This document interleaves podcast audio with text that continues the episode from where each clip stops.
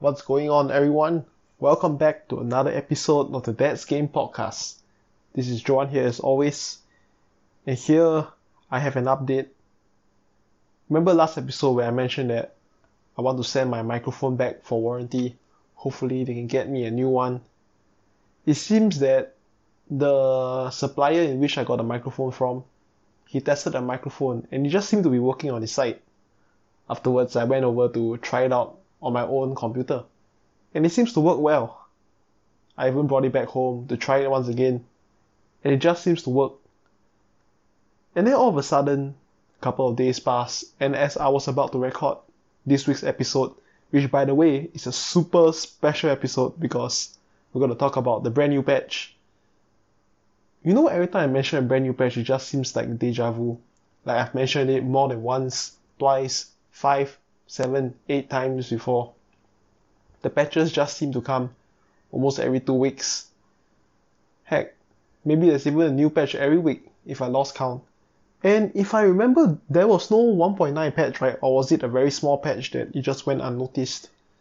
Yeah, because the most the most major patch that happened was patch 1.8, which totally saw the fade off of a lot of meta decks, which brought about a new change called the Mountain, and the meta sort of changed forever. So now with patch 1.10, there are a lot of things that I would like to cover, so let me just get back to the microphone update. So after a few days, I went to test out my microphone. It just doesn't seem to work again. I even got a new USB cable. I went to try it out. It just doesn't seem to record. Even the computer that I tried out, my laptop, in which I usually bring to work, in which I used to test at the at the suppliers. He has an office, so I went there to try it out on my laptop. It works, but then today when I tried it out on my laptop, on that specific laptop, the one that could record, it just doesn't seem to be able to record again. So I got kind of confused today when I tried to record today's episode. And then I'm thinking, it can't be that my computers are spoiled, right? Because if I were to try out, because I tried out every single computer of mine, I have around three to four of it. So I even tried it on my own. I tried it on my own siblings' computers and it just doesn't seem to work as well.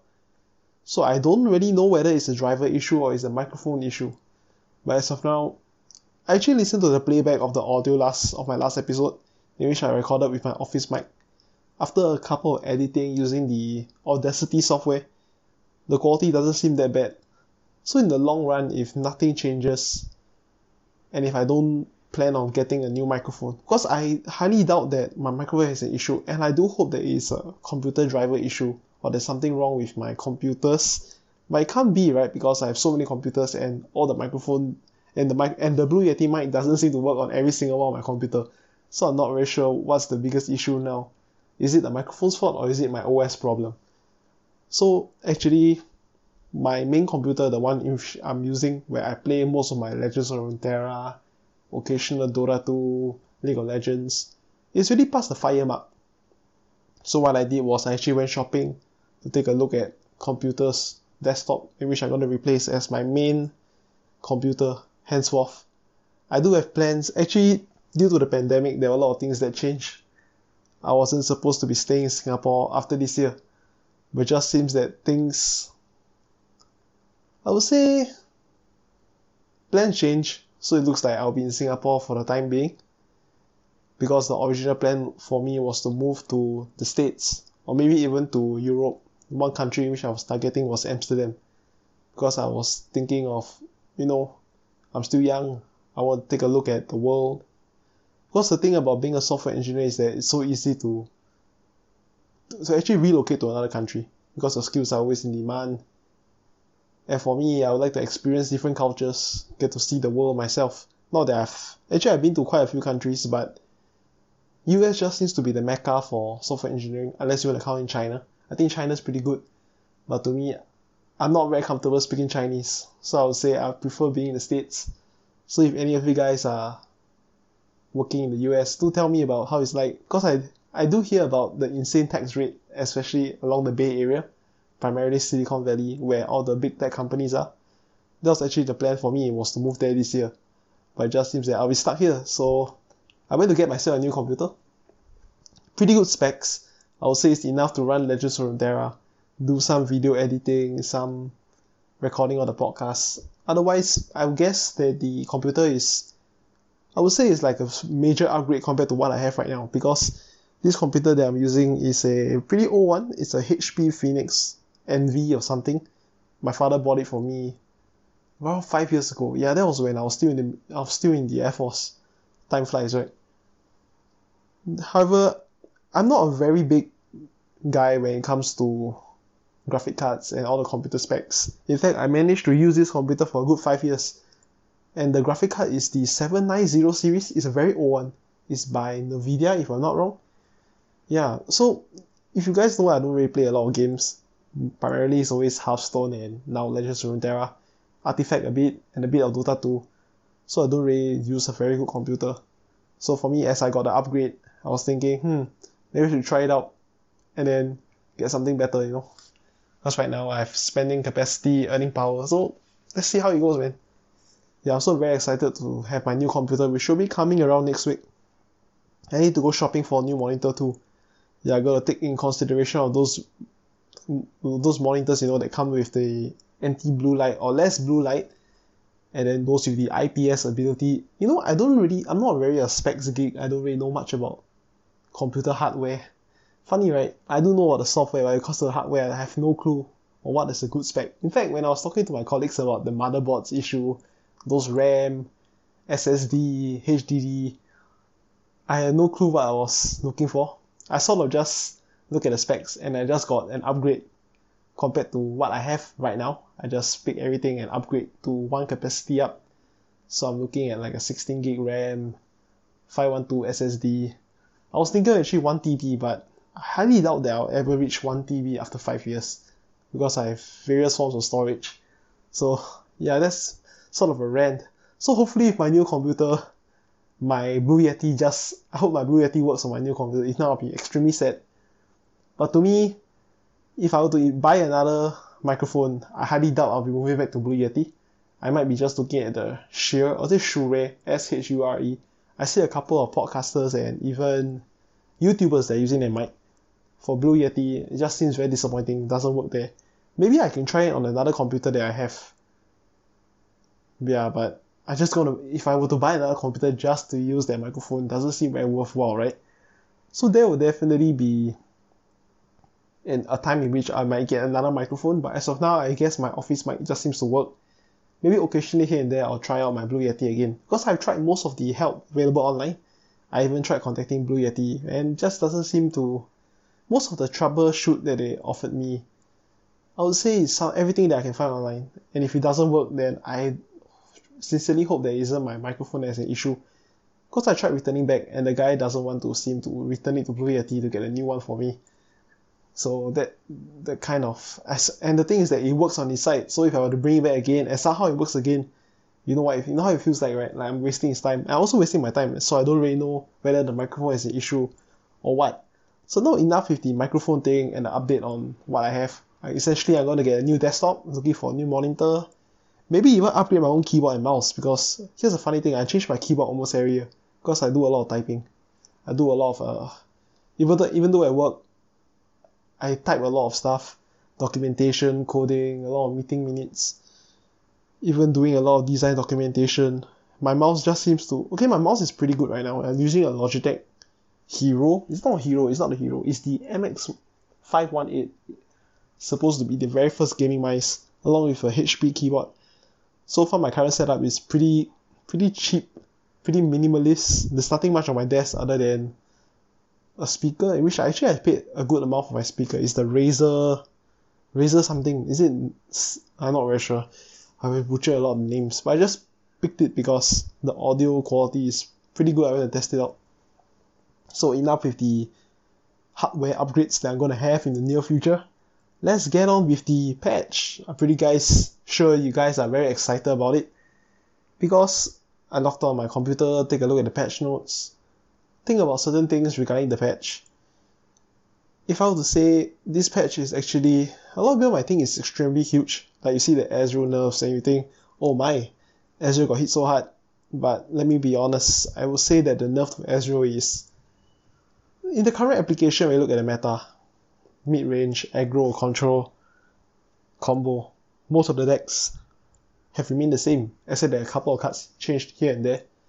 The archetypes still remain. The, the pure concept of how these decks are still the same. Nothing has ever changed. In fact, nothing will ever change. It's just that there will be different champions and different strategies that will fill up the gaps. If one deck were to fall off, another will come up. Like when I talk about Demacia, Mono Demacia was dominating everyone, and then now Scouts sort of replaced Demacia. Even Demacia Harrowing sort of fall off, and the Scouts has totally f- filled up the spot of what Demacia has left. So as you can see, even control deck combo decks, a certain combo decks can fall off, and another will just rise up take its place. In fact, when I will talk about Ezreal, I will say that the biggest hit is that Ezreal Twisted Fate will not work as intended anymore. The the change in requirement from 8 targets to 10 that is huge. But in the one deck in which it is played most often, I would I don't see much of a change at all. So just let's just look through the patch 1.10 or is it patch 1.10? I just call it patch 1.10 or patch 1.10. Patch 1.10 balance changes. Let's look at the changes here. So Ezreal will be changed. The level up condition will now be 10 targets instead of 8. Let's look at Lee Sin. In fact, this Lee Sin, I'm not sure if it's a buff or is it a nerf, but if you were to ask me, I'll give you my honest opinion. I would say that the changes to Sin is definitely a buff. You are reducing the cost. Because you look at the meta feed now, Sin is a combo deck. It's not a control deck. Neither is it an aggro or mid range. I would label it as a combo deck, except that now it has it has pretty good early game presence because you can drop it on turn four and its stat line is pretty good. Three attack, four health, and the ability to gain challenger and barrier and there are not a lot of applications in which your opponent can deal with barrier at all. Because we look at a lot of the aggro decks, we look at a couple of mid-range decks. There's not a lot of ways in which they can break past the barrier, unless you're talking about Make It Rain and uh, Vile Feast. But Vile Feast is seldom played. The only way in which they can remove the barrier is through Unspeakable Horror. And the thing is that when you're facing against aggro and mid-range players, seldomly they'll save mana for your barriers because to them their priority is establishing the board. So if I were to see Lee Sin, this is just my thoughts before I go super in depth on what I think about the Lee Sin buff or nerf. I would say that Lee Sin will definitely see a place because of the reduced cost. Because let's be honest, the 6 mana Lee Sin, personal take, it works better than the 4 mana one. Because when I look at Lee Sin, the power of it lies in the ability to deal with combo decks. No, not combo. Combo and control. Yeah, it, it deals with combo and control incredibly well because we all know that combo decks they usually have less than three creatures on the field. And if they have more than three, you're most likely gonna lose anyway. It's always the Eye of the Dragon, and then it has Karma, Ezreal together on board. But let's be honest, if Ezreal and Karma's on the board together, you're gonna lose anyway. The same thing is for Asoul, because when Asoul levels up, everything becomes zero mana. So you can drop all your Celestial cards. However, the only way that Lee Sin or Lee Sin's strength is ability on its one to one exchange. It has ability to close out the game by ensuring just on its own, just one Lee Sin on board with a couple of spells in hand. If you have deny, even better, Way of Arena perfect. If you have multiple denies with Lee Sin on board and a couple of like burst spells and stuff, usually that's the optimal scenario in which Lee Sin is always you know when you face against Lee Sin, that's the optimal like background. This background isn't a very nice word. I'll say that's the optimal scenario. Let's call it scenario in which Lee Sin is played, in which the hand size is incredibly huge. They usually have one Lee Sin and probably another in hand. And I would say that if they are able to keep the the ratio of one to one or even one to two, Lee Sin is actually quite menacing because it can outright deal with anything because you challenger along with barrier. Then occasionally you run a couple of buffs like in the past you see a Noxus Lee Sin, you give it uh overwhelm what's it called might yeah they give it might the one the, the Darius Darius uh the statue the plus three and then you give it uh overwhelm. And then when you tag it together it lists level ability which is the dragon strike. You're essentially doing like a one turn kill. It's like 15 17 damage in one turn depending on the attack of the unit which you're kicking the Nexus, along with the overwhelm damage, which is incredibly painful. Because when you kick the Nexus, Lee Sin also does the overwhelm damage to the Nexus. So that's an OTK right there. And there's not a lot of ways in which you can deal with it unless you have Will of Ionia, which in the past was very common. That's why, yeah, the reason why Will of Ionia was very common because you do have to factor in that Heimer Vi is a thing back in the past along with Ezreal Karma. Even Lux Karma can also be put together. So all these Lee Sin deck doesn't seem to work. But then if you look right now where Lee is being the cost reduced to 4 mana, and then they also changed the champion spell instead of Dragon's Rage, they changed it to Sonic Wave, which I believe is a. Some players might believe that because you reduce the mana cost and you also change the high cost champion spell to a low mana spell, meaning that having double Lee in hand is a good is a good thing because your other Lee Sin transform into another Sonic Wave, it gives you the plus 2 spell buffs, they can gain Challenger and Barrier at the same turn. If I would think about it this way, I would say that it's a buff, but then in terms of a standpoint in which Lee Sin is to be played in the meta after this change, after this patch goes live, it's not that great because when you look at against the other mid-range decks, you can't. The ideal scenario of Lee Sin is to deal with bots which are one to one or one to two, and you play against aggro or mid-range, which is the way that Lee Sin will be played in the future. It's not that great because it can't possibly deal with three to four creatures on the board. You're easily talking about scouts, you know. Okay, I give a scenario of scouts scouts will have probably 4 minions and he'll have really relentless pursuit in hand. You can drop this in be it turn 4 be it original turn 6. And then you need to have additional spells, be it burst to ensure, ensure that it is very uh, mobile isn't the word always useful because if you remove the ability of Lee Sin, which is the gain challenger and barrier, it is almost as good as playing the it's almost a slightly stronger Grizzled Ranger. I said that Grizzled Ranger is way stronger than Lee Sin. I might get flamed for this, but honestly, Grizzled Ranger for a 4 drop is way better than Lee Sin. Because Lee Sin requires at least 3 cards itself, 1 spell, and another in order to be useful to get rid of 1 creature on your opponent's side.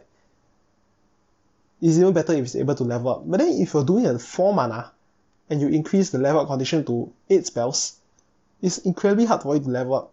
It possibly is as good as being a 6 mana drop because you'll only be able to Dragon Rage possibly on turn 5, turn 6, turn 7. Because you think about it, if you drop on turn 4, that means your earlier turns you're trying to save mana.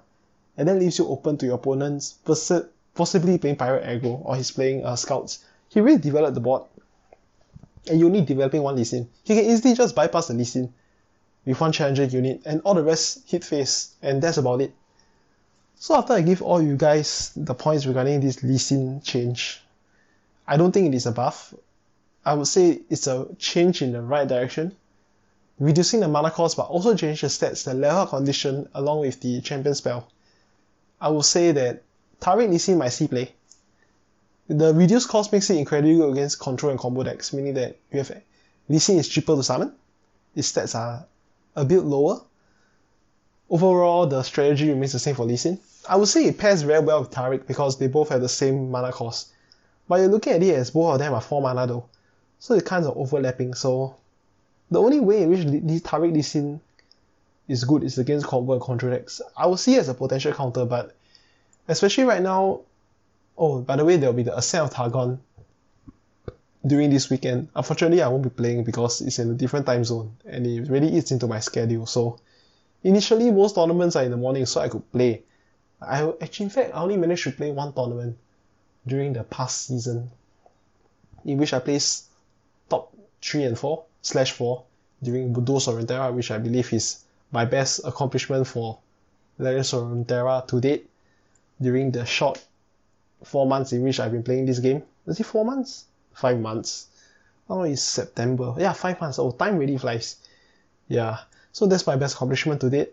I would say that I highly doubt anybody will give up the Targon slot to Lee Sin next I believe the new patch will go live during the tournament. And there's no way somebody will give up Targon slot for Lee Sin because ASOL is just too strong. Wait, sorry, let me take this back. ASOL is not just too strong. ASOL is the best deck to come out of Targon. Because Nightfall aggro is unreliable, despite the buffs to Cygnus the Moonstalker, which I believe is a good buff because the 4 mana, the 4 attack, 2 health is makes it very paper. The effect is good though, but you have to think about it that you need to have spell mana in order to make it effective, or you need to have at least a zero mana spell in your hand to make it worthwhile.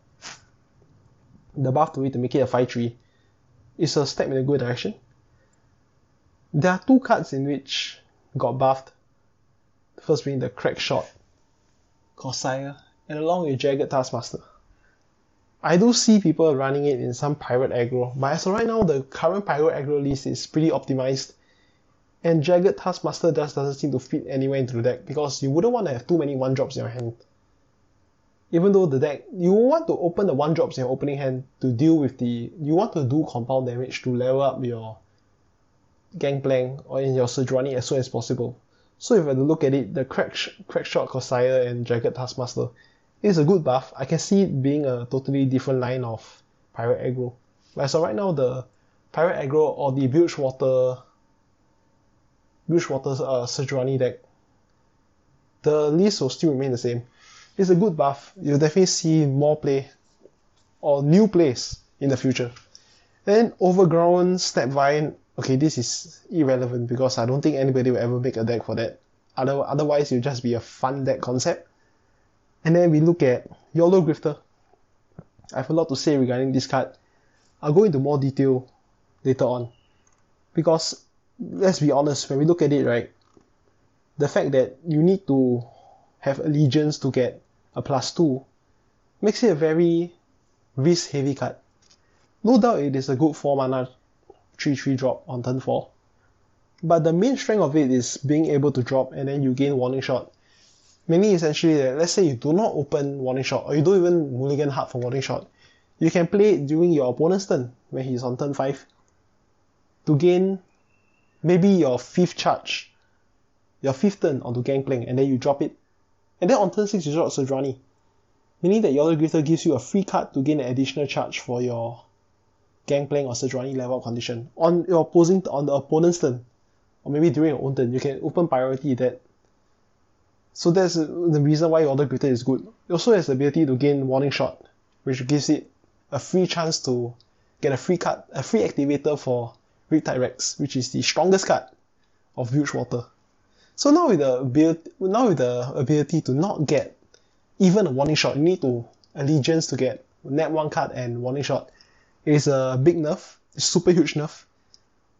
I would say that Yordle Grifter is a win more card, so it's a nerf but Bilgewater Sejuani will still see play as tier 1. This nerf is a good nerf because Yordle Grifter tends to go out of control. That's my two cents. I'll get more into it later. So another card that has been nerfed is none other than War Chefs. This is a card in which it wasn't on my hit list. I never thought about it as being too overpowered, too strong. But if I were to look at it, Demacia's dominance throughout the past five months of me playing this game. It just seems to everything revolves around war chefs, yeah. Without war chefs, their turn 2 wouldn't be so strong. They wouldn't be able to snowball with Flight Wing Fletcher, am I getting it right? They won't be able to snowball their Cithria into a 3-3 on turn 2. And they most possibly wouldn't be able to buff a lot of their cards into potentially snowballing kind of outcomes. I never thought about War Chef getting nerfed at all because I never once saw it as overpowered. Perhaps now that I see it being addressed, it really got me thinking that most of the losses that I've had was because War Chef is able to buff something out of control. Or maybe buff something into a into a zone in which I can't trade efficiently. Because you look at War Chefs, has 2 mana to 3 with a pretty good effect of buffing its supported minion by 1 and 1. That's why it's the Demacia and sometimes that plus one plus one is enough to soak up that one damage so that when it reverses at the end of the turn, the creature that it's supporting or the champion that it is supporting will revert back to its original stats, meaning it won't take any damage at all. And along with the fact that they have Ranger's Resolve, which I believe is a card that needs to be addressed along with Hush. Wow, how many times have I been mentioning Hush? The past two podcasts, past three episodes, I've been saying that Hush is so overpowered. In fact, when I'm when I'm running Targon decks and I have Hush, I sometimes feel very dirty, especially when I resolve it. You know my opponent really has to win, or they sort of have, have a way to mount a comeback, and I have Hush, and that's about it, man. They can't come back from that. It's impossible. Even though we are even, and there are some certain key cards that your opponent has, like ASO and other stuff, one Hush can easily shut down everything that they already planned. And that's the reason why Hush needs to get hit, or shouldn't even exist in the first place. Purify is also the same thing. Both Hush and Purify shouldn't exist in the game at all. That's my two cents. So this buff, or no, this sorry, this nerf to War Chefs. Wow, I didn't expect this, but this really got me thinking. We have to really put things into perspective. Yeah, War Chefs definitely deserve to get hit. It's a snowbally card. It's something that it's like a Trojan horse. You don't really know that it's that effective until I see getting nerfed and I sort of have flashbacks of certain games, certain competitive experience, and I sort of think that maybe War Chefs was the problem all along, not anything else. So good job, Riot. I really like this nerf. Maybe you'll see Scouts win rate go lesser, but I kid you not.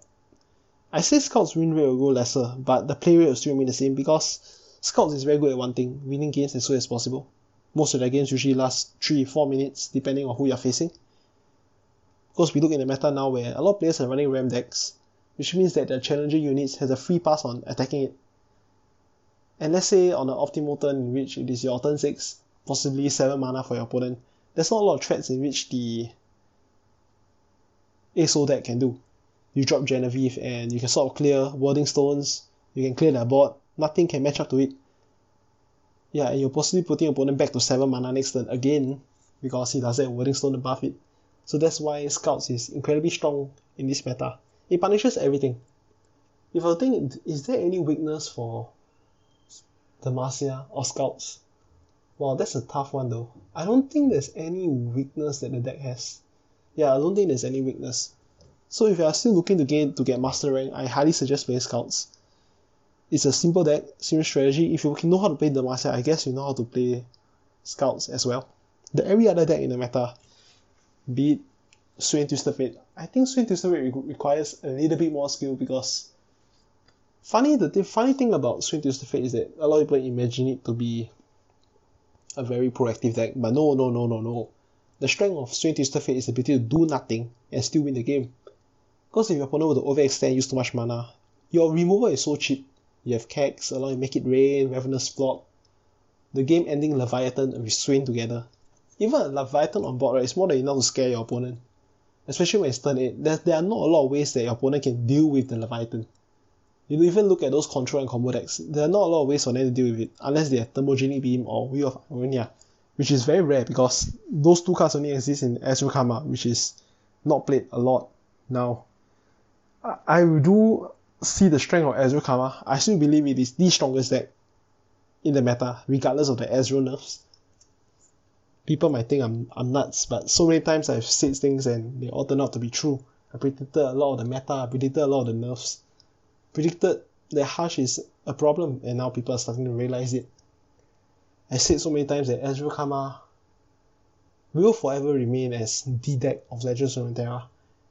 I would say that you possibly can't win a tournament unless you know how to deal with the deck or you know how to play a deck.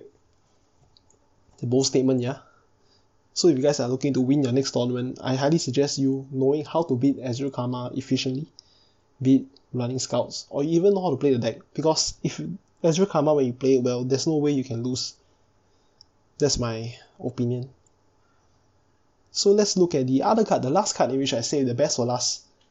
Something that's very weird and I like the fact that it's changed back to 3 mana, but it's a little bit too late. Flash of Brilliance. The effects remains the same, I said that from 4 mana it dropped to 3. I think when the moment they dropped it from, they increased it from 3 to 4, the play rate maybe went to 0% because there's no possible way that anybody will run this card anymore. But now with the way that it is reverted back to 3 mana, and then it has access to a lot of spells now due to the new expansion, this card is in a very weird place. I can potentially see it being played again in some form of Heimer slash Ram deck. But the thing about running Freljord together with Heimer it is it's not a very proactive deck.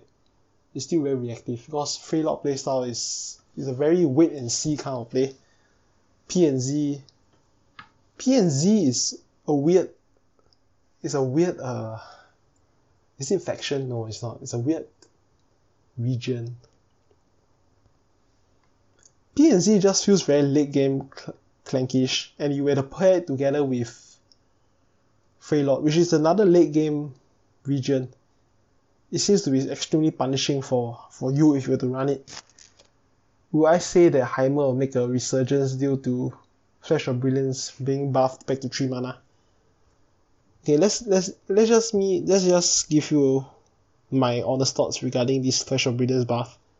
I don't think it will affect much because there are a lot of decks right now in the meta that don't run PNZ at all. So if you were to think about it this way, right? This Flash of Brilliance nerf, I mean Flash of Brilliance buff, being the only PNZ card, apart from Ezreal being hit or being buffed, the only way or the only reason why people play PNZ is because of Ezreal. Let's be honest. You remove Ezreal out of the picture, maybe Vi. But then Vi got nerfed as well in the in the previous previous patch. It's still playable though. But when we look at it, Vi isn't very menacing. Especially in the meta right now. Because Vi on his own cannot win the game.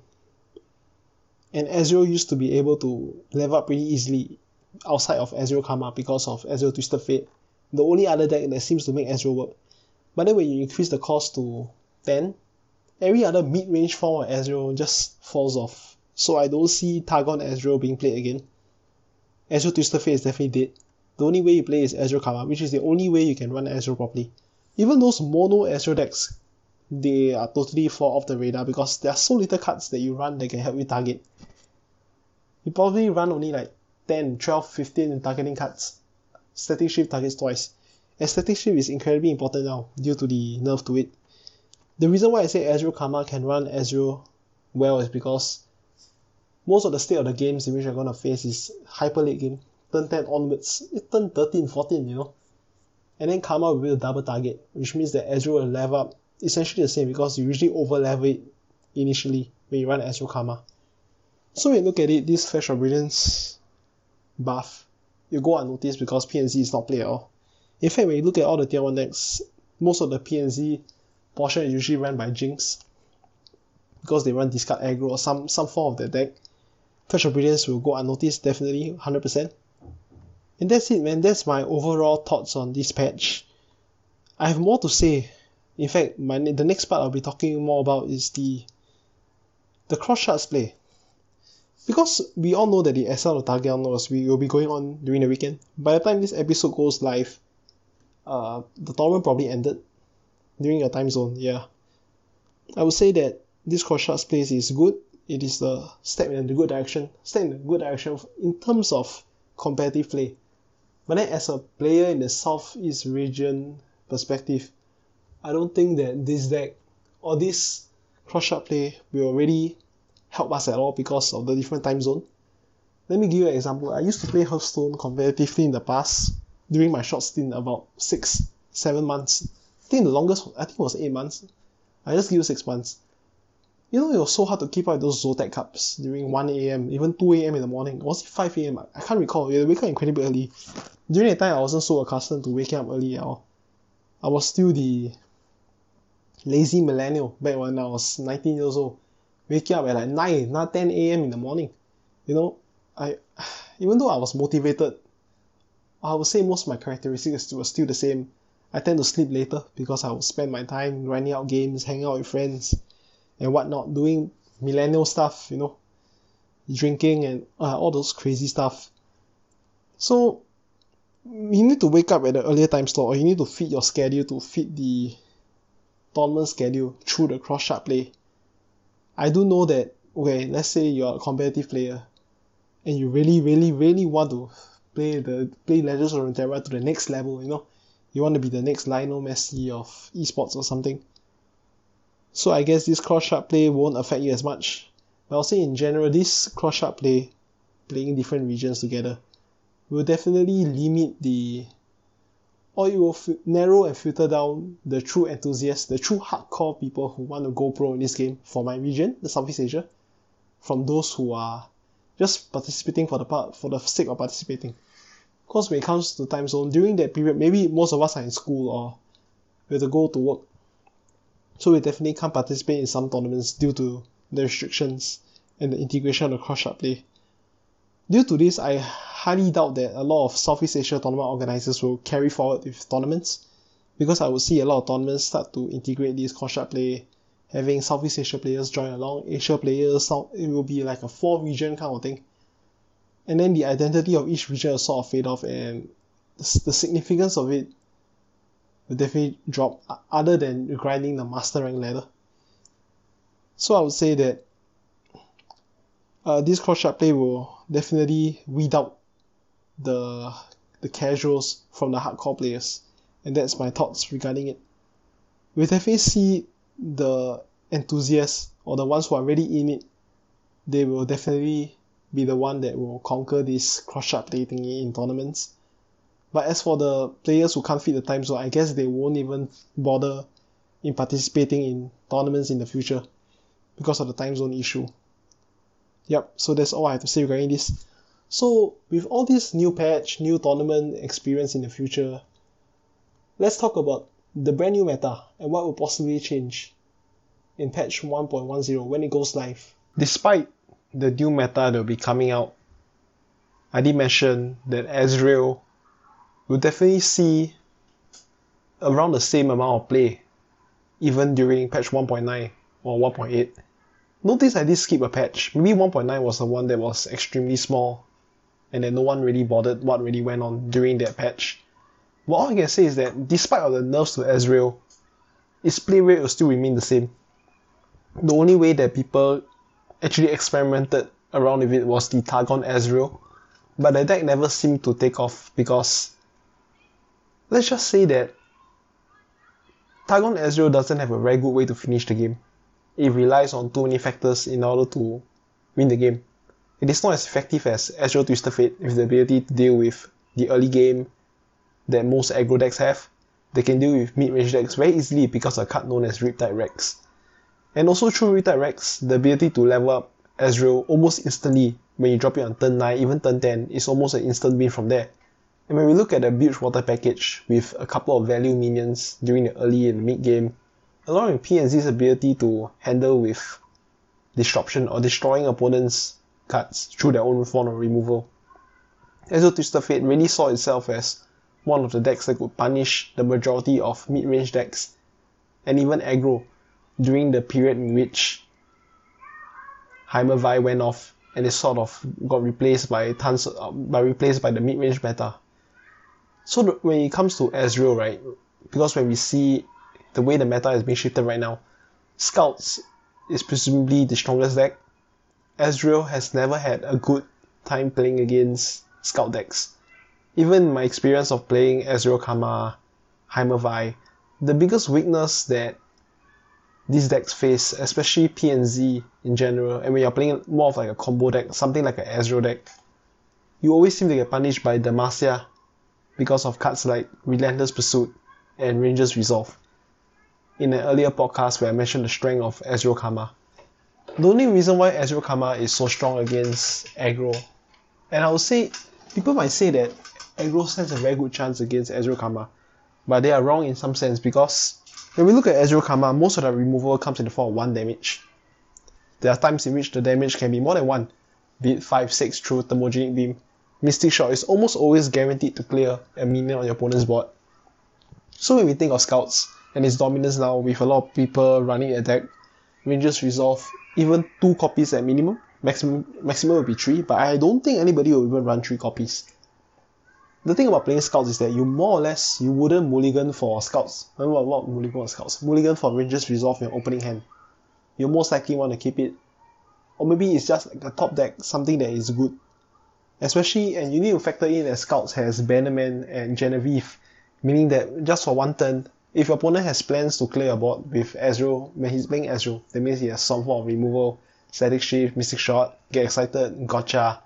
The list of cards goes on and on just one Bannerman uh, or either a Genevieve on board on curve turn 4 turn 6 means that your opponent most likely will not be able to deal with your entire board. With the factor in that Will of Ionia has an increased cost and Ezreal Twisted Fate, no doubt it has a good time playing against Bilgewater. No, I mean not, yeah, most of the mid-range decks has Bilgewater. He has good matchups against Freljord. And the majority of the mid-range decks during the pre 1.8 meta, the 1.6, 1.7 meta, the reason why Ezreal Twisted Fate was good is because it could handle most of the mid-range decks. But then when you factor in Scouts and the Marcel, they have Rangers Resolve, meaning that you most likely won't be able to clear what what they have. What's the way that Ezreal tries to stall out the game to reach the late game is through ensuring that their removal almost must always clear something on the opposing board. If not, you'll be taking damage over time. And when you're playing Ezreal, you don't run a lot of heals, unless you count healing potion, health pot with Karma, the double tap. I mean the double cast because of Karma's level ability. But that's in the late game. When you're playing against scouts, it's highly unlikely that you'll reach that portion of the game. Because their games tend to end as soon as turn 6 or even turn 7. Because Genevieve plus Relentless Pursuit, even the double attack, Miss Fortune will level up. Quinn will level up. And in those matchups, it's incredibly easy to level up Miss Fortune and Quinn because of Bannerman and Ranger's Resolve, meaning that your removal can't outright trade one for one on the opposing side, and you keep taking damage over time, and you most likely won't be able to survive the game. And so, with the Targon meta, Ezreal sort of faded off because the, the meta sort of shifted towards more of a Targonish kind of thing, with mid-range decks being the forefront, and some form of aggro. And the good thing about this meta is that every deck kind of beats every deck, except that Ezreal Karma sits at the top. That's not my belief, because Ezreal Karma just seems to have a good time against everything that is not scouts. And even Swain Twisted Fate, I'll add that in, because Swain Twisted Fate against Ezreal Karma, it comes down to more of a coin flip. If the Swain Twisted Fate can keep drawing the Leviathan on curve, maybe during the later stages of the game, there's no way that the Ezreal Karma player can win. Because we look at the form of, forms of removal that the deck has, it's very cheap. Ravenous Flock is always 4 damage, meaning that regardless of whether your champion level up, be it Ezreal, be it Karma, they always will always be destroyed by Ravenous Flock, and they can easily be tilted by the Leviathan. So with the Targon meta, it introduces the card known as Hush, and Hush is the most problematic card that I can see in the meta today. Because Hush exists, Ezreal will not be able to pop off, because when you summon Ezreal, the priority will be passed back to your opponent, meaning that they can instantly shut down your Ezreal for a turn. Or maybe they already have a demanding board presence, and you solely rely on Ezreal to win the game on that turn. The moment you drop Ezreal, he can just counter with Hush, and that's just puts Ezreal to shame. Purify is not able to deal with Ezreal the way that Hush can. So with all these new cards, all this new added pressure, and the fact that Ezreal now has bumped up to 10 targets in order to level up, no doubt the games right now will drag a bit longer because we see a lot of control decks. But the funny thing about all these control decks is they have a recurring theme which is known as Ramp, or Wording Stones, or Catalyst of Aeons, we see people playing the Tryndamere, Tryndamere, Tryndamere Trundle deck, the Overwhelm Ramp deck, the sort of ends games very quickly. And then we have Asol Trundle, which is a very control deck that no doubt you can farm some form of uh, charges on Wording Stones and the, and the minions because they don't really, they do have a form of saving their own minions through Troll Chant. But apart from Troll Chant, there's no way that you can save your minions, and most likely they'll just trade in, and they just do cheap damage to your wording stones. Because it has 4 life, right? Meaning that you can probably tank up Static Shock, Mystic Shot, all kinds of targeting spells. But now with the increased cost to 10, apart from Karma, Ezreal Karma, I don't see any application in which Ezreal will be played. In my opinion, this is a very good proactive nerf. They are trying to hit the card before it kind of dominates the meta again.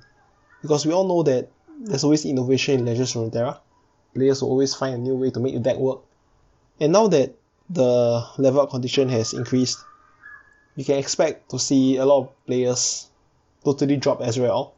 Perhaps maybe in the next Call of the Mountain expansion, which probably be the part 2 will be coming out about a month, around 5 weeks from now.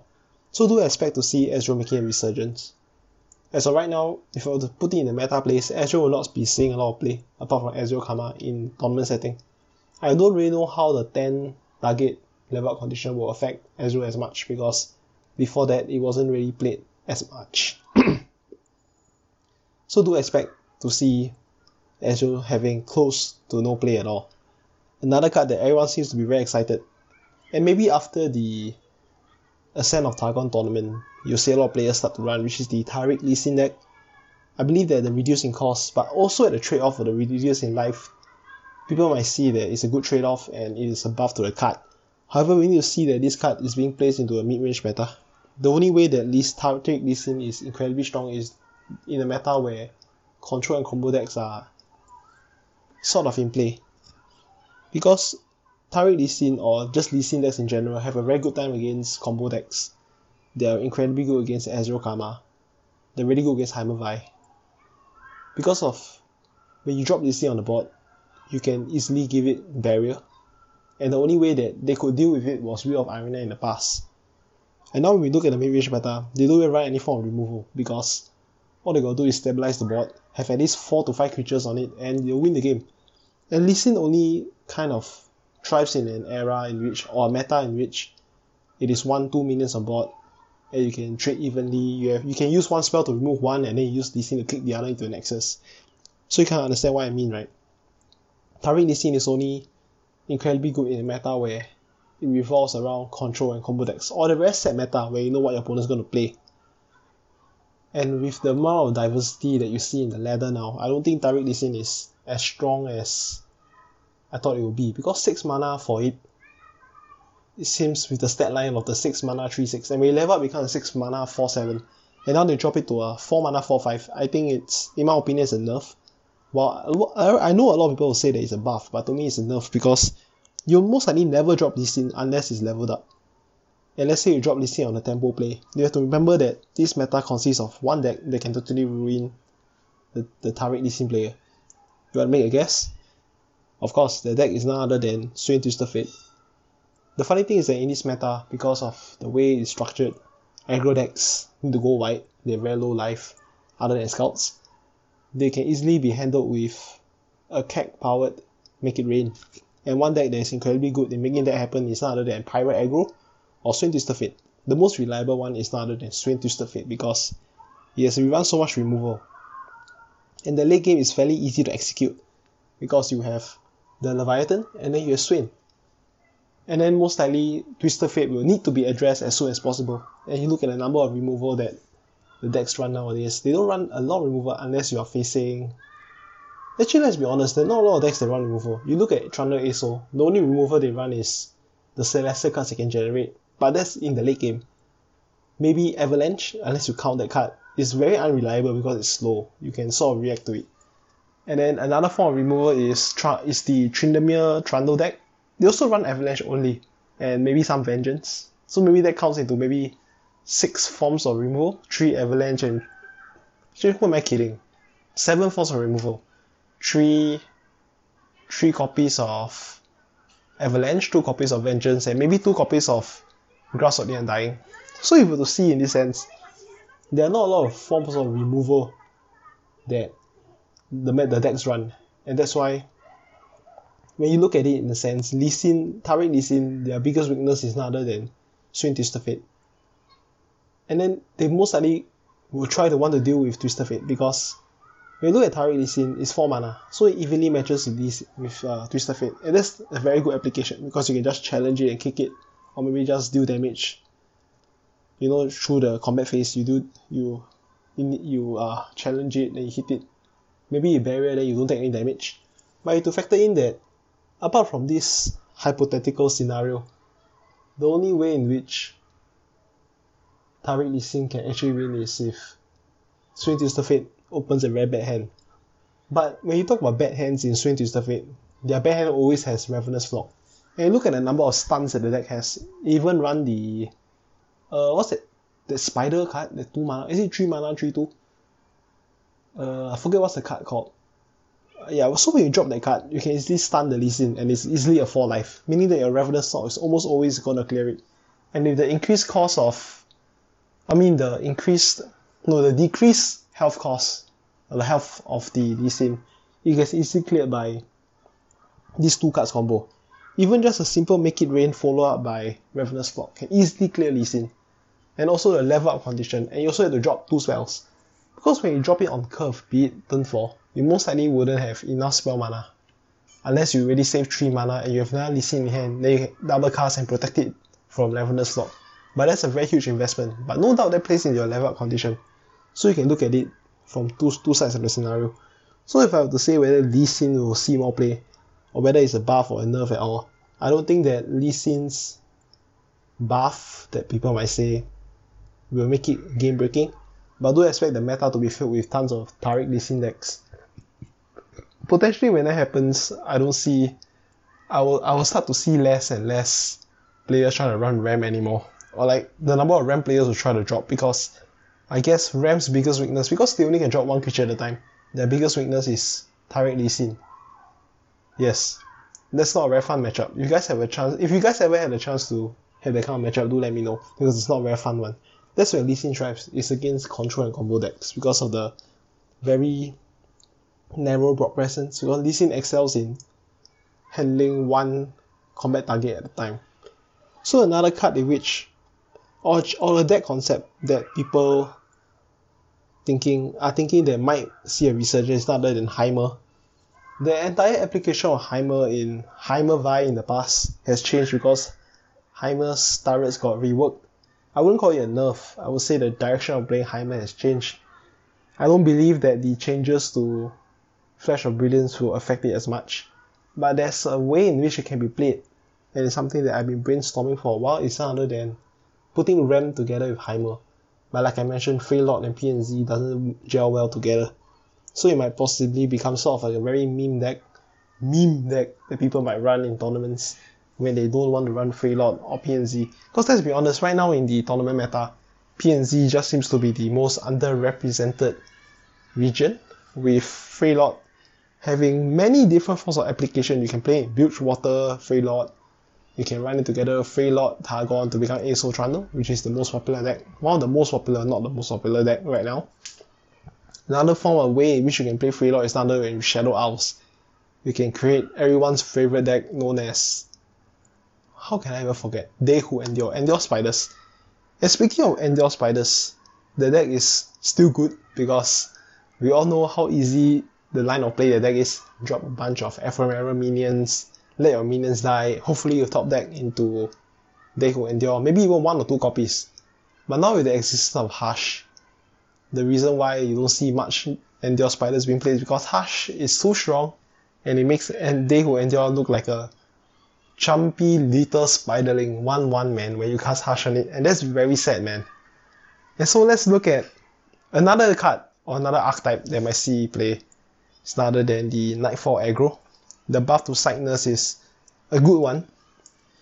But whether it merits Sightness having more than one copy in the deck, I hardly think that they have space for it. Even if they do, it will become a very clunky dead draw. But due to the buff of Sightness, I can see an increase in play of Nightfall aggro, but it will not be able to overcome or even be placed in the top 5 decks of the patch 1.10 meta. My predictions for it is that Nightfall aggro will see more play, but whether it can overtake Pirate Aggro or even the new form of the Sedge, the Sejuani Gangplank hybrid of an aggro mid-range thing. Pretty sure you guys have faced the deck a lot. You guys might think that, oh, the, anyway, the new Sejuani Gangplank is way stronger than the Miss Fortune version that a lot of players tend to favor in the patch 1.6 or was it patch 1.8 meta? No, it's patch 1.6. I do believe there was a time in which Sejuani Miss Fortune was a thing. But the new Gangplank Sejuani is incredibly powerful because it sort of employs a very aggro strategy at the start of the game. And then when it goes to the mid game, your Sejuani and Gangplank is easily leveled up because they have the ability to do damage on your turn and even on their turn, meaning that on the turn that Gangplank is dropped, it's really leveled up. Or maybe on the turn that Sejuani's dropped, it's really leveled up. Or maybe close to leveling up.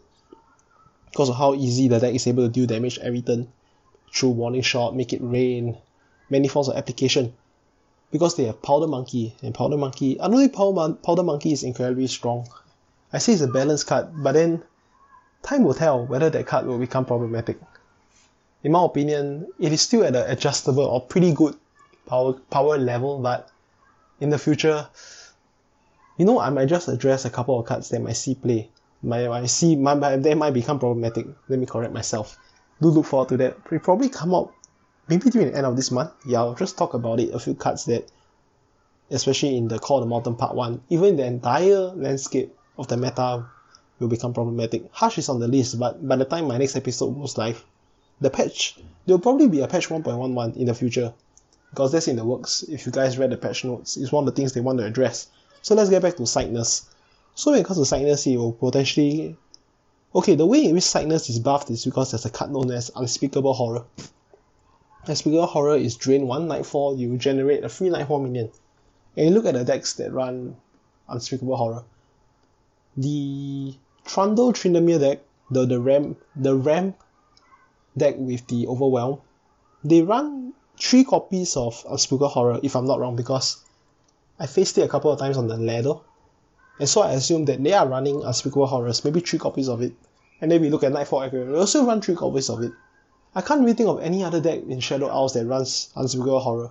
But if they do, right, the whole Sightness buff really makes it damn strong because there's a chance that you'll be able to generate Sightness. And then Sightness ability to gain Elusive, and you maybe you buff up Trundle or even Tryndamere to gain Elusive. That's probably an OTK on the next turn is something that your opponent cannot plan for. And this is perhaps on the power levels of Ezreal Karma, because we all know how powerful randomness is when it comes to Karma, generating free win conditions, being able to change up the late game win condition of either winning through Ezreal, double spell shot through the double casting of Karma along with the, with the hero ability of 2 damage, meaning that every spell you cast is actually 4 damage. You need is 5 spells to win the game. So with Sightness and Unspeakable Horror, the synergy together, there's a chance you might be able to generate Sightness, the newly buffed Sightness through Unspeakable Horror. And let's say you're running like a Plunder slash a Plunder Ramp deck. You have the ability to to give the elusive buff to either Tryndamere or Trundle, and you can deal easily face damage of 12 or 13, and that's more than enough to close the game.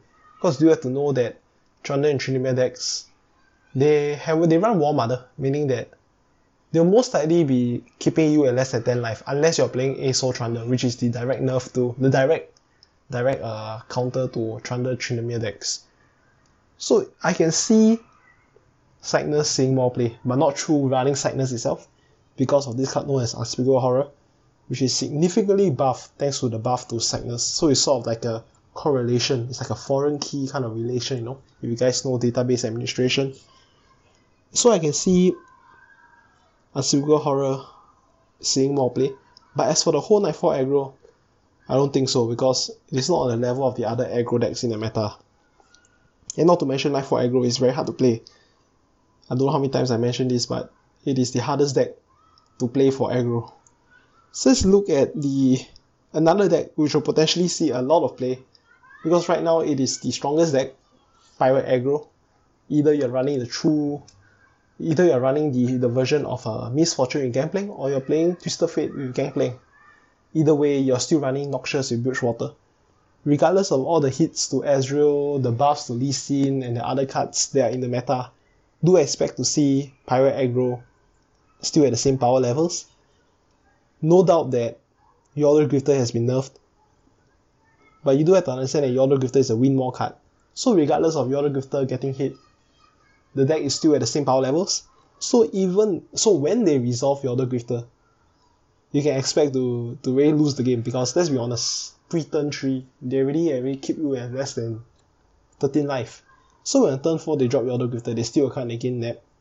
You can more or less predict, or more or less can tell you're going to lose the game. Unless you're trading evenly.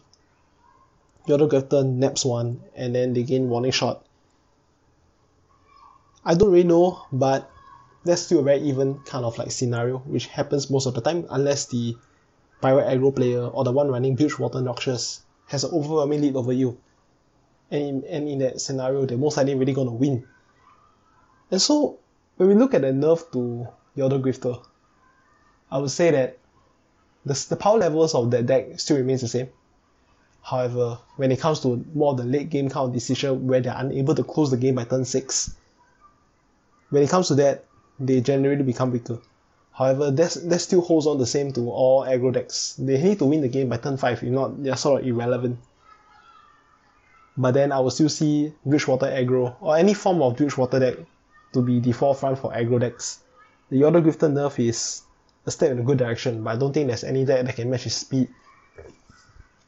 Whether or not Crack Corsair, and Jagged Taskmaster, whether a combination of those two cards will affect the future of Pirate aggro, I would say that, you know, I don't think that players would run those two cards together in any deck. Even if they do, it's going to be sort of a one-off kind of thing. I don't think it'll work, honestly, because you shouldn't run a deck in which you have too many outliers. Cards that synergize, not, no, not synergize, cards that sort of rely on each other. Cards that synergize are different, meaning that they don't need to correlate each other. It's just a sequence of plays, which is the sense of making a mid-range deck. You just play a bunch of good cards and they sort of work. So if you're running like one cost minions to get a Jagged Taskmaster, you might even want to fit in Von Yipp in there. And that's the thing, if you run in such a deck, no doubt it works together, but it relies on each other to work. And to make a tier 1 deck, you cannot make such a such a relationship between all the cards because if you're missing one part you're going to lose. And so if you guys want to know like when it comes to tier 1 decks or how to build a proper deck, it all comes down to whether the individual parts of the cards can outright win the game on its own. Because if you run cards that require each other to win, you're probably going to lose 70 or 80% of the time. Because let's be honest, anything that is not aggro will not work. And if you want to run a combo deck, and too many pieces form the combo, like you need 20 cards to make it work, it's not going to work. Because in the sense when you look at Ezreal Karma, the reason why it works is because Karma on its own can generate win conditions. Ezreal on its own is enough to provide sort of a proxy or distraction for your opponent to deal with it. Who knows, he might just drop his egg, he might drop just drop his aggro egg and try to deal with Ezreal. And then Ezreal on the board, any other card that is being played sort of makes Ezreal stronger. And then Karma on its own can win the game on its own. Same can be said for Heimer Vi. Heimer on the board, any other spell that you play. You can run 37 spells and 3, 3 Heimer, which is in the case is very similar to the Heimer Vi thing uh, that was wreaking havoc on the meta for 2 months. The deck works so well because it's actually a 3 card deck with 37 other cards that play as supporting cards. So in the sense, when I'm talking about Crack Shot, Cosslayer and Jagged Taskmaster, you need to run a lot of 1 cost minion in the deck. You need to run Von Yipp. I don't know what else you need to run. The deck will probably not work because it relies on each other too much in order to make it work. And therefore I would say that deck will sort of fade off. And let's talk about ASO. This, uh, this is a topic that will interest a lot of you. I still believe that ASO will be played heavily I wouldn't say heavily, maybe 20, no, 10% of the meta will be ASO because it is not an easy deck to run. The deck requires you to know this high level skill when it comes to Legends of Runeterra, which is passing proactively. Because the deck is not a deck in which you need to outright play anything during your turn, be your opponent turn. It's a very reactive deck. And it's a sort of deck that relies on your opponent committing something first before you commit something else because you all know that we all know that the, the cards in the deck have very high costs. The only the only time in which you play a high cost card is the Ice Pillar to give yourself a free 8 mana eh, to give yourself 8 mana back and sort of act as a blocker for your opponent opponent's aggression. Apart from that, there's not really much of a, of a proactive play unless you count Wyrding Stones and Catalyst of Aeons. That's sort of the underlying strategy is to ramp up as soon as possible, gain a lot of mana and then be able to deal with what your opponent has. Because without those Ramp, you look at the cards, if you don't run Ramp, 3 Wyrding Stones, 3 Catalyst of Aeons, the deck really looks extremely clunky and bad, man. Like there are some games which I don't even open any form of Ramp, and it's almost as good as I'm going to lose, especially when you play against Scouts or those sort of aggro decks. If you're doing early game, you can take damage because you have Avalanche to react to it, and then you have Ramp, you have Catalyst of Aeons to heal mana and give you the Trundle one turn earlier. By the way, when you drop Trundle, the game is almost half won because Trundle is just so menacing against most of the aggro decks. And so when I see ASO Trundle, no doubt people will still play it, but they'll lean more towards aggro. So let me just say that there are two forms of ASO that are being played in the meta now. First one is the traditional Trundle ASO, basically a simple Ramp deck which has totally replaced Anivia Reanimator. The, the problem with running Trundle ASO is that your Ramp cards lose value any any time past turn 6. The sort of drawing the dead cards into dead cards, which is one of the reasons why I don't like playing War Mother, is because War Mother's call will no doubt drop your Wyrding Stones from the top of your deck. But then, would you want to run a 12 mana card to do that? So when it comes to War Mother decks, it's sort of a coin flip, because you know the number of minions that you run. Maybe you're running 12? I don't know, maybe 15 three champions, Tryndamere and Trundle, three Wyrding Stones, three Avarosan Hearthguard. I don't I can't remember what other creatures they run. But I sort of get it, right?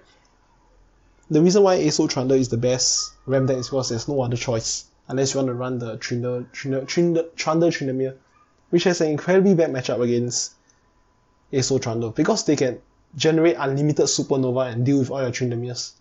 And you don't run any form of the what eh, oh, I forget the rekindling eh, no not the rekindling or the harrowing you don't run the harrowing meaning that nothing comes back and so let's say you lose all of your key champions and you're left with maybe one Trundle, one Tree in the deck, you're not gonna win because first you deal with the spell shield on ASO. Second, you need to deal with ASO itself, generating free minions. And most likely it's gonna level up because your removal can't really deal with ASO that well. So when it comes to Trundle ASO, I would say that it has a very strong firm place against most of the decks that are not aggro.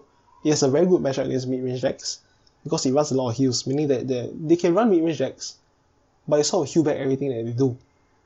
And when I talk about mid-range, Scout doesn't count because Scout I sort of label it as aggro now. The other mid-range decks they don't they can't kill you in a turn. So it means that your ASO Trundle is more or less gonna be able to reach turn 8 onwards, and then you gain access to Infinite Time Splitter.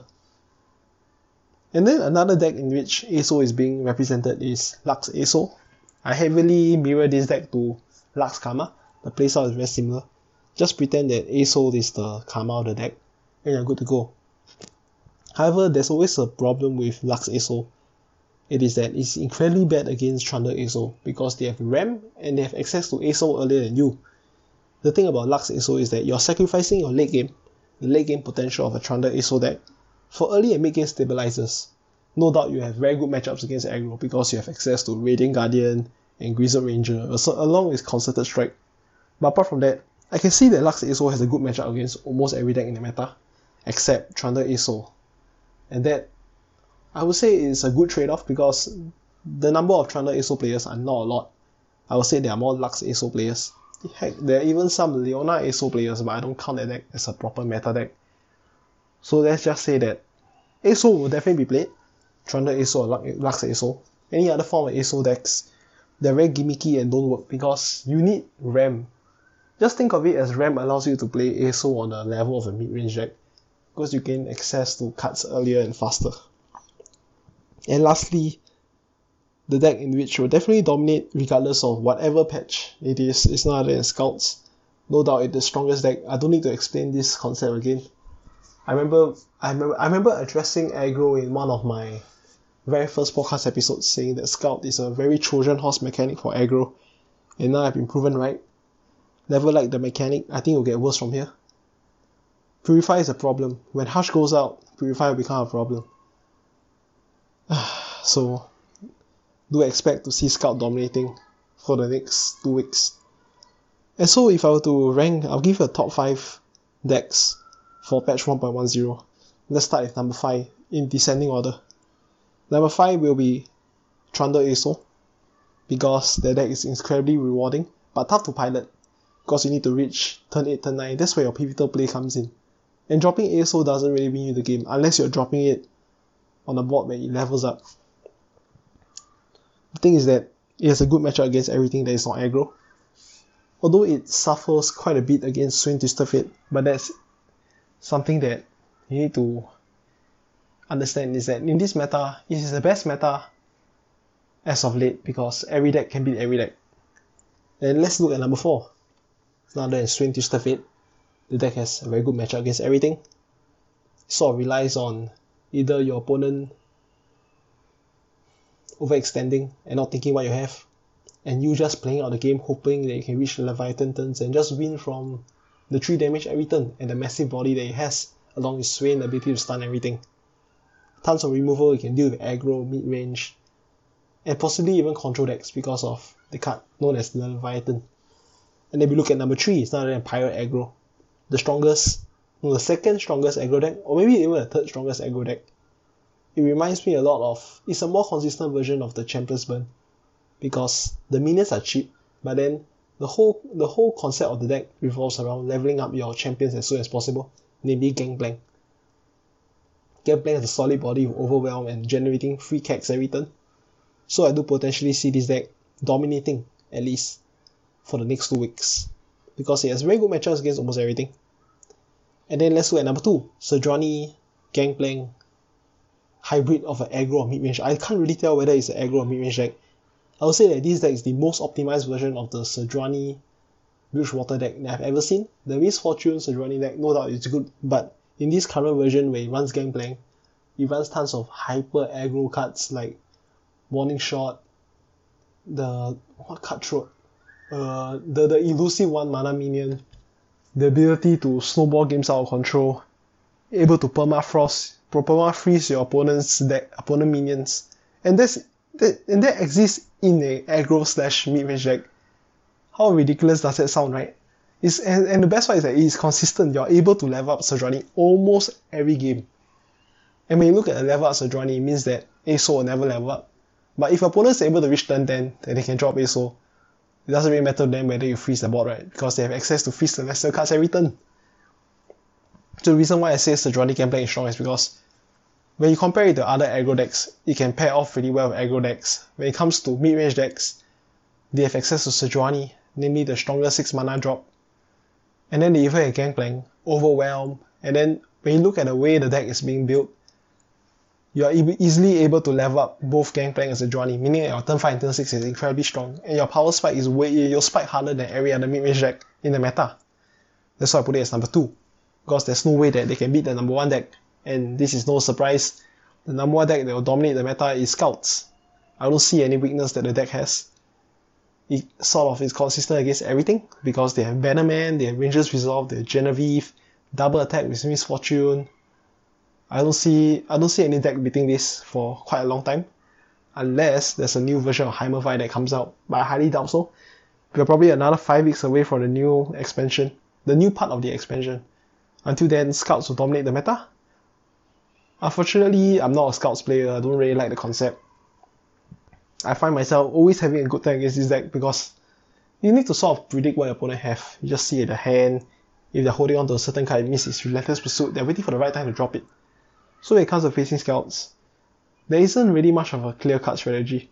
The only thing you can hope is that they don't curve on turn, and then you'll be able to win the game because okay, let's just say I'm playing ramp if my opponent don't drop things on curve, it means that I have a free turn.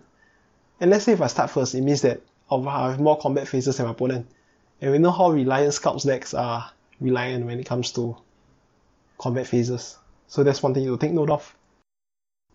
The final portion of the patch notes in which they caught my eye was that they were about to address patch 1.11. There were two changes that caught my eye. The first one was the hush, the escalating cost, when you were to cast it over and over again. I say that this nerf, maybe it will become a, when you cast it for the first time, it's 3 mana. Subsequent time will be 4, followed by 5 and 6. Meaning that in a hypothetical scenario, you need at least 7 manas to gain a double hush through one card. Do I believe that this nerf will stop the onslaught of Hush? In my opinion, it doesn't really change the fact that Hush is too strong. Because let's say in the sense in which both of you are on an equal board stance, Hush is only going to be played twice, meaning that 7 mana is all you need to give you advantage. In the sense in which if both of you have the same amount of board, same board state, maybe you're the control player, ASO on board, your opponent wants to sneak in a win, you know, they develop their board, they overcommit, they do a lot of funny shenanigans. All you gotta do is just wait on your ASO and you look at your opponent, what you gonna do, man? and then they do some funny funny shenanigans they try to do a lot of funny plays and then they open combat they thinking that uh, maybe they have an overwhelm they can do piercing damage and then you just drop hush most of the time you need to drop it twice you need to cast hush twice and the plus one cost due to the escalating thing that they have in mind it doesn't really change the fact that hush can really cost opponent the game it'll take more than that to make hush reach a level in which it's more balanced but I guess this escalating cost when it comes to hush repeated usage is a good step step in the good step in the right direction. But let me tell you guys, it's not enough. Hush is overpowered. It's on the levels of unhealthy card design. If you guys remember, way before the card was even being released into the meta, I made a bold call that Purify and Hush are two cards that should never exist in the game in the first place, because the silence mechanic is simply too strong. Another card that could potentially see a change. This is something that will probably gonna happen. It's gonna happen eventually. It's not an ASO. Do I believe that the 20 total attack on board is too is such is too easy of a way to level up? I think that is justified because when it comes to ASO, right, you look at the ways that the deck can be played. If you play too many minions, it's sort of you, you might as well don't play ASO, right? Because you're playing a mid-range deck. If you play tons of minions, it means that you're trying to drop a good a good minion every every turn on curve. The whole reason why you run ASO is to be sort of a combo deck. It's not a combo deck. To be more of a control kind of play. You destabilize the board. You try to control what your opponent has. You try to make their life as miserable miserable as possible. You reach turn 10, you drop it, and that's your win condition. And let me tell you, ASO having 20 attack on board overall is really healthy enough. And if they were to change it to maybe 25 or even 30, that really beats the purpose because the whole point of dropping ASO on turn 10 is to close the game. That's your win condition. And, and I believe that if they were to take it even further, even the karma the karma level up condition is justified because the pre the pre turn 10 the pre turn 10 karma with 5 mana is not strong but it, they increase the cost because applications of karma and combo decks is too strong and they try to make it less oppressive.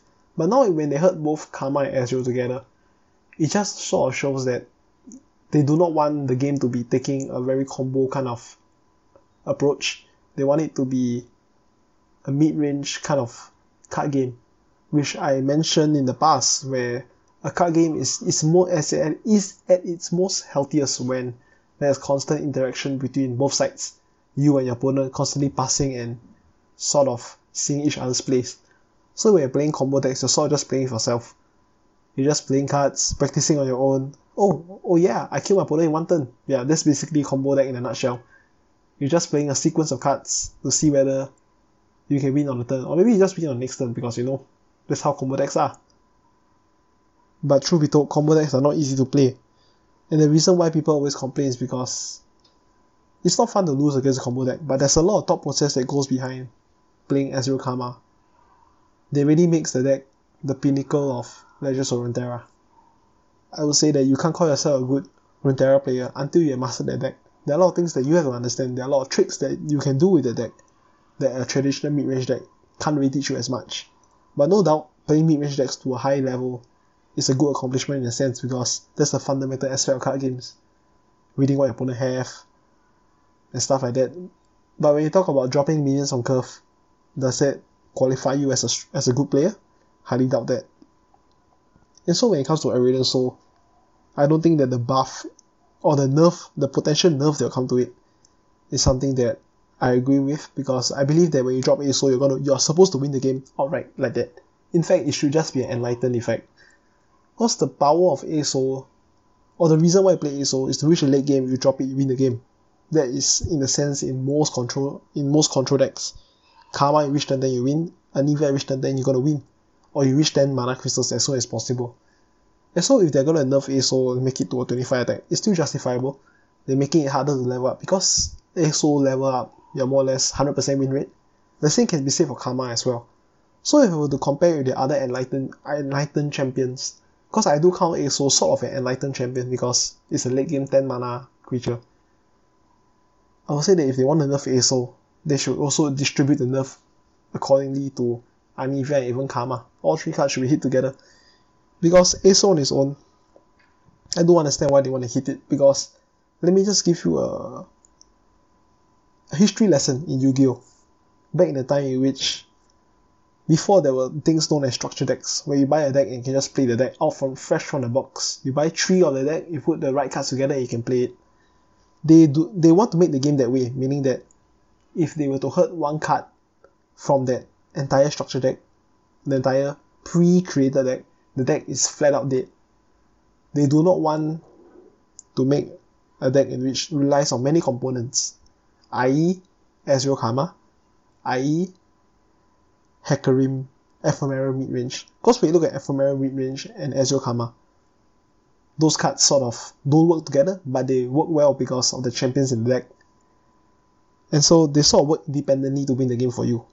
Same case, the ultimate example is none other than Demacia and even Hecarim or the Ephemeral Midrange deck. That works together because they run the best cards in the game. We have Ionia, Deny, Hecarim, Zed, Dusk and Dawn, the Ruination, the Harrowing. They run the best cards of both regions, of what the regions that they include have to offer.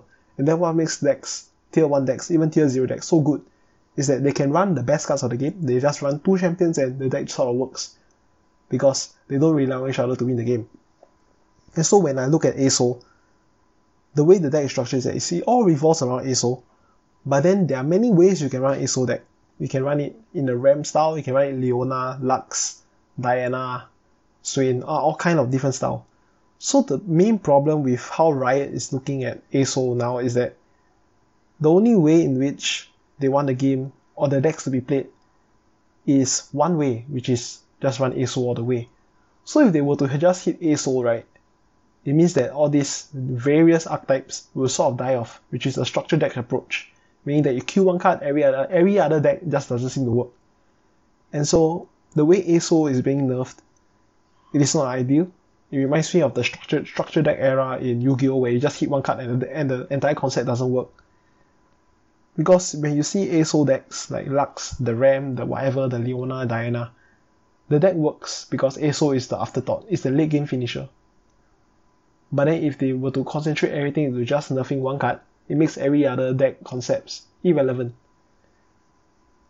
And so I guess this is more of a design design perspective. They're, they're thinking about the game in the long term. And if they think about it long term, I say it's a good nerf. But you're talking about short term about creativity and stuff. The only the thing about ASO is that it has created so many concepts because of its dynamic ability to create so many different strategies. And before all these strategies take form, and maybe even mutate and become an even stronger version without ASO, they're trying to limit the creativity and the overall line structure of how ASO works. So this nerf is sort of to not make the meta too diverse. They try to keep it within the same box. And then that's my two cents regarding the ASO nerf. When I think about it long term, it is pretty good to hit it now before it mutates and become the same problem that every other overpowered card. Okay, so let me address whether ASO is overpowered. Let me just tell you, no, it's not. In fact, if I were to rate it among the champions, it's definitely in the middle, not even at the top. It's not nowhere near the top. Because when you look at the top 5 champions, the first thing that comes to mind, Ezreal. Second that comes to mind, Swain. Third that comes to mind, Twisted Fate. Fourth that comes to mind, right now is Trundle, man. Trundle is damn strong. And the fifth one, if you ask me, Johan, what do you think is the top 5 or the fifth champion that you put in? Awesome Hazelnuts, what do you think about it? You know, I seldom call myself Awesome Hazelnuts anymore because I call myself Johan, which is my real name for this podcast. What do I think of the top 5? Let me just say it again. Ezreal, Swain, Twisted Fate, Trundle. Last one. Let me think what's the last one. Hmm. Let me give me give me five seconds to think about it. Guess what? It's very predictable. You guys know it. It's none other than Sejuani. And here you go, top 5 champions. Sejuani is just too strong. It's the strongest 6 drop. It can do everything. Vulnerable, freeze, the list goes on and on. And look at that, ASO is not even in the top 5. And so, we have come to the end of today's episode. I hope all of you enjoyed it. I enjoyed talking about the new patch 1.10 and even what to expect during 1.11 where they start to address ASO and even Hush. Hush has been a long time coming. It is something that should have been addressed or should never exist in the first place. Don't forget to share this episode with your friends and on your social media pages if you enjoyed it. You can follow me on Spotify, Apple, even Google, because all my, my podcast is available on all these platforms. Do subscribe to me on Apple Podcasts if you're an Apple iOS user. You can also contact me via Twitter, Discord, and emails. Email, sorry. All the links are in the description box that comes together with this episode.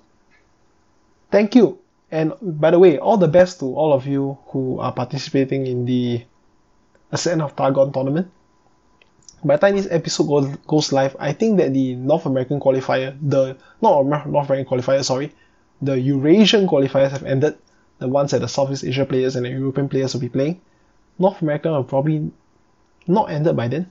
Yeah, so all the best to you guys who will be participating. I will not be because I have things planned during the weekend. And I usually sleep very early, so that's all the pictures for me. And I'll see, thank you once again, and I'll see all of you next week. Same time, same place. And that's game.